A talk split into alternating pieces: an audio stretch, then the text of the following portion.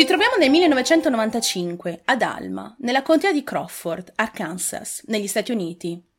Vi farà piacere sapere che la città di Alma è famosa in tutto il mondo per gli spinaci, tanto che è stata eretta una statua di bronzo in omaggio al famoso personaggio dei cartoni animati, Braccio di Ferro. Ma per quanto caratteristica sia, questa città sarà teatro di orrori che si protrarranno fino ai giorni nostri, rendendola, di fatto, famosa per i motivi più oscuri. La sfortunata protagonista di questa lunga vicenda è Morgan Nick, una bambina nata il 12 settembre del 1988. È la primogenita di tre figli ed è descritta come una bambina dolce, timida e tranquilla. Non parla con gli estranei, è un po' riservata, ma contrastare questo comportamento introverso sono le sue passioni. Morgan ama essere una girl scout, le piacciono anche l'arte e l'artigianato. Adora gli animali, è un gattino con cui passa tutte le notti. Non se ne separa mai. Alla domanda cosa ti piacerebbe fare da grande? Lei risponde che avrebbe lavorato in un circo come una circense e che sarebbe anche diventata medico. I suoi genitori la adorano, sorridono al suo futuro e sperano che sia il migliore possibile. Il mondo avrebbe giovato della sua forza, della sua energia, dei suoi sogni. I suoi genitori non avrebbero potuto avere una figlia migliore. Il suo futuro è oramai scritto, ma non nel modo in cui lei sognava. Morris John Nick è il padre di Morgan, mentre Colin è sua madre. La coppia è rimasta insieme per diversi anni, per poi separarsi quando Morgan compie sei anni. La piccola va a vivere con sua madre. Di lei non si hanno molte informazioni e non è stato reso pubblico il motivo preciso del loro divorzio ma stando a quanto riporta una fonte, per l'esattezza un rapporto investigativo pubblicato nel Today in Fort Smith nel 2006, vengono rivelati i lati oscuri di John Nick e dei suoi molteplici battibecchi con le forze dell'ordine. L'uomo sarebbe anche stato accusato diverse volte per spaccio di droga. Metto subito le mani avanti. È doveroso però specificare che si tratta di una sola fonte, l'unica reperibile che accusa John di reati simili, per cui è da prendere con le pinze. Ma spulciando tra quelle righe diffamatorie, a quanto pare, ben prima del divorzio con sua moglie, nel 1987 John era già stato accusato di una serie di reati dello stesso tipo e nel gennaio del 2006, 11 anni dopo la tragedia, di cui parleremo a breve, sarà accusato di altrettanti reati, tra cui possesso e uso di sostanze stupefacenti e possesso di armi da fuoco. Speculando un po' sui reati commessi nell'87, forse la moglie, Colin, non era nemmeno a conoscenza. Forse questo è stato l'elemento scatenante che ha poi portato alla rottura. Questa versione dei fatti darebbe valore anche alla decisione di Colin di portare Morgan con sé in un'altra città. Il profilo di John Nick è dunque avvolto nel mistero ma da quello che si evince da tutte le altre fonti, dopo la loro separazione, i due genitori sarebbero rimasti in contatto tra di loro. Non si fa cenno ad altro di losco riguardo i due. Su Morgan non risultano informazioni sul come abbia affrontato il divorzio dei suoi genitori. Apparentemente, questi, essendo in buoni rapporti, è facile presupporre che Morgan li vedesse ancora come normalissimi papà e mamma. Ora, la tragedia che coinvolse Morgan e tutti i suoi cari avviene il 9 giugno del 1995. Morgan e sua madre vengono invitate da un'amica di famiglia a vedere una partita di baseball della Little League al Wofford Field di Alma. Il campo da gioco si trova a circa 30 minuti dalla casa di Nick e la proposta viene accettata con molto entusiasmo. Colin vuole trascorrere del tempo con Morgan e le due non aspettano altro che il giorno designato. Non viene riportato, ma si può azzardare l'ipotesi di come madre e figlia fossero appassionate di questo sport. Si vestono a tema con la partita. È una giornata perfetta da passare all'aperto in allegria. Fa molto caldo e i loro cappellini da baseball sono perfetti per trovare riparo dal sole. Giunti quindi ad Alma, scoprono che la partita è stata posticipata di qualche ora e sarebbe iniziata intorno alle ore 21. In quelle ore libere le due ne approfittano per visitare la città. Chissà addirittura se Colina ha portato sua figlia proprio davanti alla statua di braccio di ferro. Ma arriva finalmente l'ora della partita. Nonostante fosse un po' tardi, madre e figlia sono entusiaste di assistere alla partita e fanno il tifo per le squadre. Per la maggior parte del tempo Morgan rimane seduta al fianco della madre, ma intorno alle 22.30 due amici vanno da lei, una ragazza e un ragazzo, di qualche anno più grandi, e le propongono di andare a catturare le lucciole in una zona lì vicino al campo. Questi ragazzini Colin li conosce bene e conosce anche i rispettivi genitori, che tra l'altro si trovano anche loro alla partita. E per quanto si fidi di questi bambini, ha comunque un brutto presentimento. Non le piace l'idea di lasciare la sua figlioletta da sola in quel momento. C'è tanta gente e potrebbe perderla di vista. Se solo avesse dato più corda a questo suo istinto materno, a quella piccola voce che risuonava nella sua testa, forse si sarebbe scritto qualcos'altro sul destino di Morgan. Ma la famosa, tragica domanda che come tanti di noi anche lei si è posta quella sera è cosa vuoi che succeda? Quella frase giunge nella mente di Colin come una freccia, una freccia letale, che nel corso degli anni la torturerà giornalmente. Colin allora permette a Morgan di andare a giocare con gli altri amichetti, rassicurata anche da una delle mamme dei due bambini. Riesce comunque a vederli insieme per tre, quattro volte attraverso gli spalti. Ma quelle saranno anche le ultime tre, quattro volte che vedrà la sua bambina. Ecco il disastro. Pochi istanti dopo, gli altri due bambini tornano sugli spalti senza Morgan. Colin giustamente chiede dove fosse sua figlia, e queste rispondono tranquillamente, come se nulla fosse, che Morgan è vicino alla sua auto, nel parcheggio, e che si stava togliendo la sabbia dalle scarpe. Colin si alza e va subito verso la sua macchina, una Nissan Stanza, chiamando sua figlia più volte, ma lei non c'è. Dopo aver guardato disperatamente all'interno del parcheggio e nei dintorni, per un lasso di tempo che le è sembrato infinito, Colin decide di tornare dal gruppo, informa che la figlia è scomparsa e che l'ha cercata ovunque. Presa dal panico, contatta anche le autorità locali per denunciare la scomparsa della piccola Morgan. Gli agenti arrivano sul posto dopo soli sei minuti. Mia figlia è sparita, urla Colin agli agenti, spiegando la situazione. La polizia inizialmente pensa che la bambina di sei anni si fosse allontanata per sbaglio e che di conseguenza si fosse persa lì nei dintorni. Ma presto iniziano a sospettare che fosse successo qualcosa di più nefasto. Nella zona del campo ci sono degli alberi e luoghi dove è facile perdersi, specialmente per una bambina così piccola. Il grande afflusso di gente non aiuta di certo la situazione. Quella notte Colin va direttamente al dipartimento di polizia, dove chiama il suo ex marito, John Nick, per informarlo della situazione. Come detto prima, i due erano rimasti in buoni rapporti dopo il divorzio e le sembrava giusto di avvertirlo di quel tristissimo evento. John si reca velocemente in centrale, parcheggia in tutta fretta la macchina ed entra. Abbraccia l'ex moglie. Sembrano quasi tornati ad essere una vera coppia. Lui si dispera Vuole bene a sua figlia e all'intera famiglia, la quale pare riunirsi dopo tanto tempo, forse forte più di prima, nell'affrontare la più grande catastrofe che si fosse abbattuta su di loro. Cos'era accaduto alla giovanissima Morgan Nick quella sera? Dov'è quella dolcissima bambina? Dalla sparizione di Morgan si sono susseguite talmente tante indagini, sospetti e segnalazioni da rendere assolutamente indispensabile l'aiuto dell'FBI, dell'unità cinofila e di tanti altri esperti. Ma andiamo con ordine. Le basi su cui si fonda la prima indagine e gran parte delle successive sono le dichiarazioni degli amici di Morgan, gli ultimi ad averla vista prima del misfatto. Al momento della sparizione, la bambina indossa una maglietta verde delle Girl Scout, pantaloncini, jeans blu e scarpe da tennis bianche. Ha capelli biondo fragola e gli occhi azzurri.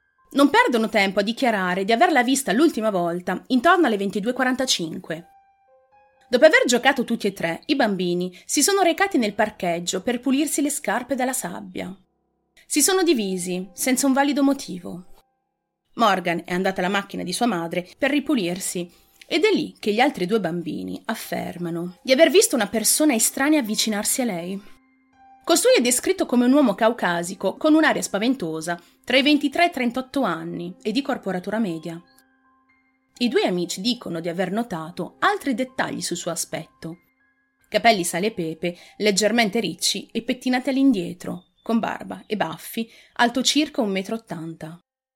Quella notte indossa pantaloncini jeans blu, ha il petto peloso e, secondo quanto riferito, parla con un accento montanaro, rozzo e maleducato. Affermano inoltre che l'uomo li ha osservati attentamente mentre giocavano insieme a Morgan, ma che aveva deciso di avvicinarsi solo a lei, mentre i tre catturavano le lucciole. Gli amici spiegano altro. Dicono di aver visto quest'uomo alla guida di un furgone rosso, con un camper a rimorchio, con tende ai finestrini. Questo è danneggiato nella parte posteriore e registrato nello stato dell'Arkansas. Il veicolo è stato visto lasciare il parcheggio dello stadio nello stesso momento in cui Morgan è scomparsa. Viene esaminata una foto scattata nel parcheggio, dove effettivamente si intravede la vettura di questo uomo misterioso, ma lo scatto è così sfocato che non si riesce a distinguere molto altro. È sicuramente un indizio, ma da prendere con le pinze.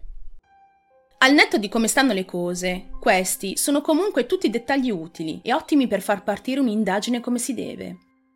Viene fatto un identikit del presunto rapitore e vengono diffuse le immagini di Morgan in tutto lo Stato. E da qui l'inizio della fine. Il Dipartimento di Polizia di Alma ha immediatamente avviato un'indagine sulla scomparsa di Morgan, contattando l'FBI e la Polizia di Stato dell'Arkansas, nonché i media. Pensate che per quanto fosse grave il caso, hanno deciso di trasformare un'aula di tribunale della città in un call center per raccogliere informazioni. L'FBI ha allestito persino un centro di comando mobile nel parcheggio dell'edificio. La famiglia Nick prende l'importante decisione di vivere temporaneamente nella caserma dei pompieri, dall'altra parte della strada, che in seguito diventerà il quartier generale dei volontari. Il caso viene diffuso a macchia d'olio su tutti i giornali dello Stato, e non solo. Iniziano anche a piovere dei possibili sospettati. Questi sono i più degni di nota. In un quartiere di Alma, non specificato, nei giorni successivi alla scomparsa, le autorità ricevono numerose segnalazioni di attività sospette che coinvolgono un autista che guida un camion rosso, simile a quello ricercato. Si ritiene che l'individuo in questione possa anche essere responsabile di altri due tentati rapimenti di bambini nella zona. Costui avrebbe operato tra il 9 e il 10 giugno, sempre del 1995. Il 9 giugno il sospettato, che somigliava all'uomo della descrizione fatta dagli amici di Morgan, ha cercato di attirare una bambina di 4 anni su un camioncino rosso, non riuscendoci, perché la piccola è iniziata ad urlare e sua madre, sentendola, è corsa in suo soccorso. Ma a quanto pare non si trattava del rapitore di Morgan. Il secondo tentativo di rapimento, in quel periodo, prontamente segnalato, è avvenuto a Fort Smith, a sole 15 miglia da Alma. Un uomo non identificato ha cercato di condurre una bambina di 9 anni nel bagno degli uomini di un mini market. Secondo l'amica di Morgan, anche lui somigliava all'uomo ritenuto coinvolto nella scomparsa della piccola ma l'uomo in questione aveva un alibi solido per quel giorno. Così si ritorna al punto di partenza. La pista più debole, seguita in quel periodo, riguarda una segnalazione fatta a Wofford Field, dove gli investigatori hanno raccolto delle bottiglie vuote, mozziconi di sigaretta e altri oggetti che potenzialmente potevano essere stati utilizzati dal rapitore di Morgan. Non è stato specificato altro su questi oggetti e perché gli investigatori fossero lì, ma si ritiene che il DNA sia stato prelevato da ciò che è stato raccolto. Ma al momento non è noto se sia stato effettivamente identificato qualcuno o meno. Ma anche in questo caso, quindi, si può parlare tranquillamente di un buco nell'acqua. Il quarto sospettato è quello che ha interessato per un bel po' di tempo gli inquirenti. Si tratta di Clifford Joe Pullen, un amico del padre di Morgan, John Nick. John Nick, in base alle accuse di spaccio dell'87 e a quelle che seguiranno nel 2006, rivela un'intesa con questo quarto sospetto. Sul signor Pullan, durante un'indagine sotto copertura, Nick ha detto che era il suo spacciatore. Una successiva ricerca nei registri della polizia ha mostrato che era stato precedentemente arrestato per traffico di droga. Ma l'accusa che desta maggiore interesse, invece, è quella del luglio del 95, dove Joe Pullan è stato accusato per abuso di minore, e questo appena un mese dopo la scomparsa della piccola Morgan. Un individuo di nome Rick ha anche pubblicato online un resoconto degli affari di questo uomo. Commercio di marijuana e vari rapporti sessuali con ragazze minorenni. Questo, insieme al suo probabile accesso alla casa dei Nick, porta a teorizzare che Pullan potrebbe aver avuto un qualche coinvolgimento nella scomparsa di Morgan. Tuttavia va notato che questa è sempre una teoria presentata da un membro della stampa di cui abbiamo parlato all'inizio del video, la fonte del Today in Fort Smith. Questa sottoteoria tra John Nick e Joe Pullan è confusa e contorta e rende maggiormente caotica e fuorviante la dinamica del rapimento. Nel giugno del 95 gli investigatori hanno ricevuto una soffiata da Stoccarda, in Arkansas. Un quinto sospettato. Un uomo di nome Albert Hervey chiama il dipartimento di polizia di Alma per riferire quanto segue. Stava lavorando nel suo cortile quando ha sorpreso un uomo che cercava di entrare nel suo camioncino. Ciò che lo colpì era che l'uomo aveva con sé una ragazzina che somigliava molto alla piccola Morgan. Il suggerimento ha portato ad un'ampia ricerca nell'aria, con elicotteri e unità cinofile. Si pensava davvero ad una possibile risoluzione imminente del caso. Hervey è stato anche sottoposto a due test del poligrafo, ma che ha miseramente fallito. Albert ammette successivamente di essersi inventato la storia, dicendo che qualcuno aveva sì cercato di rubare il suo camion, ma che l'individuo in questione non aveva una bambina con sé. Immaginate la furia di tutti coloro che si sono recati lì per cercare Morgan, nell'apprendere la falsa testimonianza di questo individuo, del tempo che avevano fatto perdere alle autorità e alle false speranze date alla famiglia Nick, che stava già vedendo uno spiraglio di luce in fondo a quel tunnel degli orrori. Nel frattempo gli anni passano e viene creato il sistema Amber Alert, che permette di diffondere le notizie di sparizioni dei minori, e che, nello stato dell'Arkansas, viene rinominato Morgan Nick Allert. Per il suo gravissimo inganno, Albert Harvey viene arrestato e non sarà l'unico. Nel frattempo vengono fatte altre soffiate alla polizia, la quale ha cercato di essere più attenta questa volta. Siamo nel 2002, è il 15 gennaio.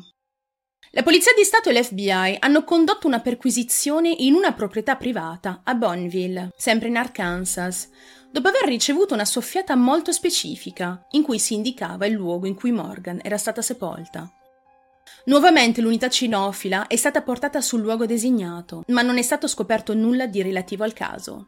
Il 15 novembre 2010 gli investigatori federali perquisiscono un'altra proprietà, una casa mobile a Spiro, in Oklahoma.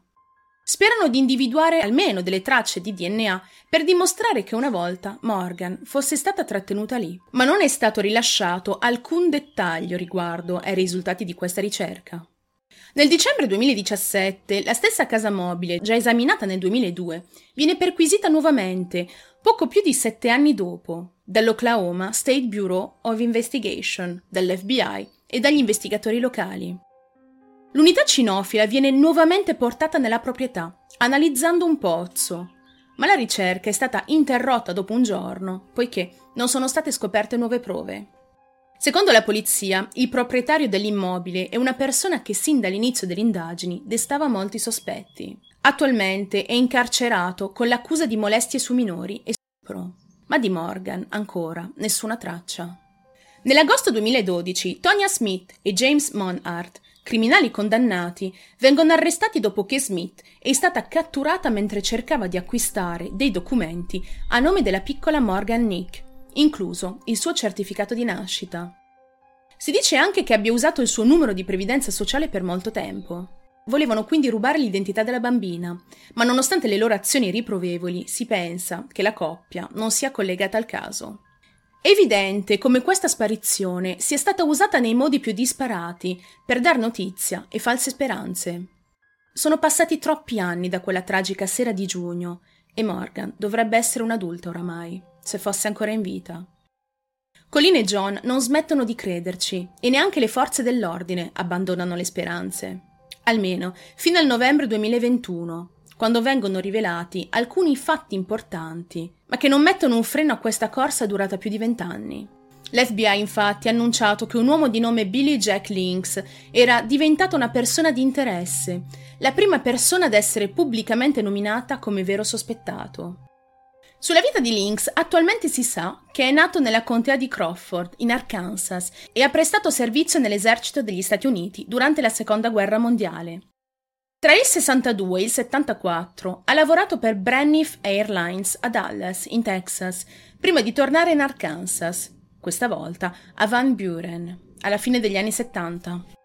I registri dei tribunali indicano che Lynx era stato precedentemente condannato per aver abusato sessualmente di una giovane ragazza, dichiarando di non contestare gli abusi sessuali su minori del 93.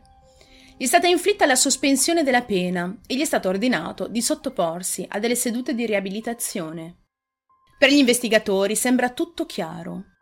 Per loro è molto probabile che fosse lui il rapitore di Morgan.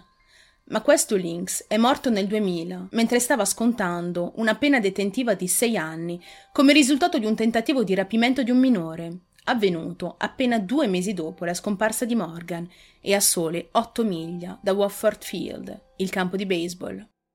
Questo è quello che accadde. Una ragazzina di 11 anni si trovava in un ristorante locale con i suoi fratelli e un amico la sera del 29 agosto del 95, quando Lynx si fermò con il suo camioncino e iniziò a parlarle. La ragazzina di cui non si sa il nome ha affermato che la conversazione si è trasformata rapidamente in questioni sessuali, prima che lui le offrisse dei soldi per andare a casa sua. Giustamente spaventata, la piccola scappa.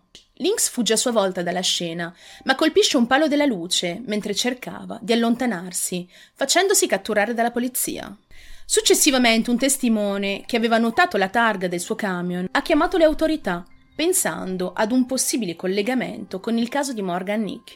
I test eseguiti all'interno del camion hanno rivelato la presenza di sangue sul sedile del passeggero e la presenza di capelli in varie aree del camion, ma al momento l'FBI ha rifiutato di rivelare se siano stati condotti dei test o meno. E se già tutto questo vi sembra coincidere perfettamente, sentite qua. Dopo il suo arresto, un vicino ha informato la polizia che pensava che il furgoncino di Lynx avesse un rimorchio, un camper per la precisione. Ma non si sa altro su di lui, essendo morto da oramai 22 anni, e non penso che otterremo mai una confessione da lui. Malgrado tutte queste false piste e testimoni poco affidabili, la speranza rimane tutt'oggi nei cuori dei coniugi Nick, da oltre 27 anni. Colina ha fondato la Morgan Nick Foundation, un'organizzazione in grado di offrire assistenza immediata alle famiglie dei bambini scomparsi. Ora si occupa attivamente di offrire assistenza alle famiglie con l'ausilio di operatori di ricerca e di soccorso addestrati, di sostenere le famiglie, di gestire fondi di ricerca e di distribuire i volantini. Voglio concludere questo video con le parole di Colin, delle parole molto toccanti di una madre che da oltre 27 anni non sa cosa sia accaduto a sua figlia. Finché qualcuno non mi dirà che Morgan non è più viva, allora combatterò ogni giorno affinché torni a casa. Morgan, non importa se tu ci hai dimenticati o se non sei sicura di chi sei, ma noi non ti abbiamo mai dimenticata. Combattiamo sempre per te. Abbiamo un esercito di persone che combattono per te e stiamo venendo a prenderti.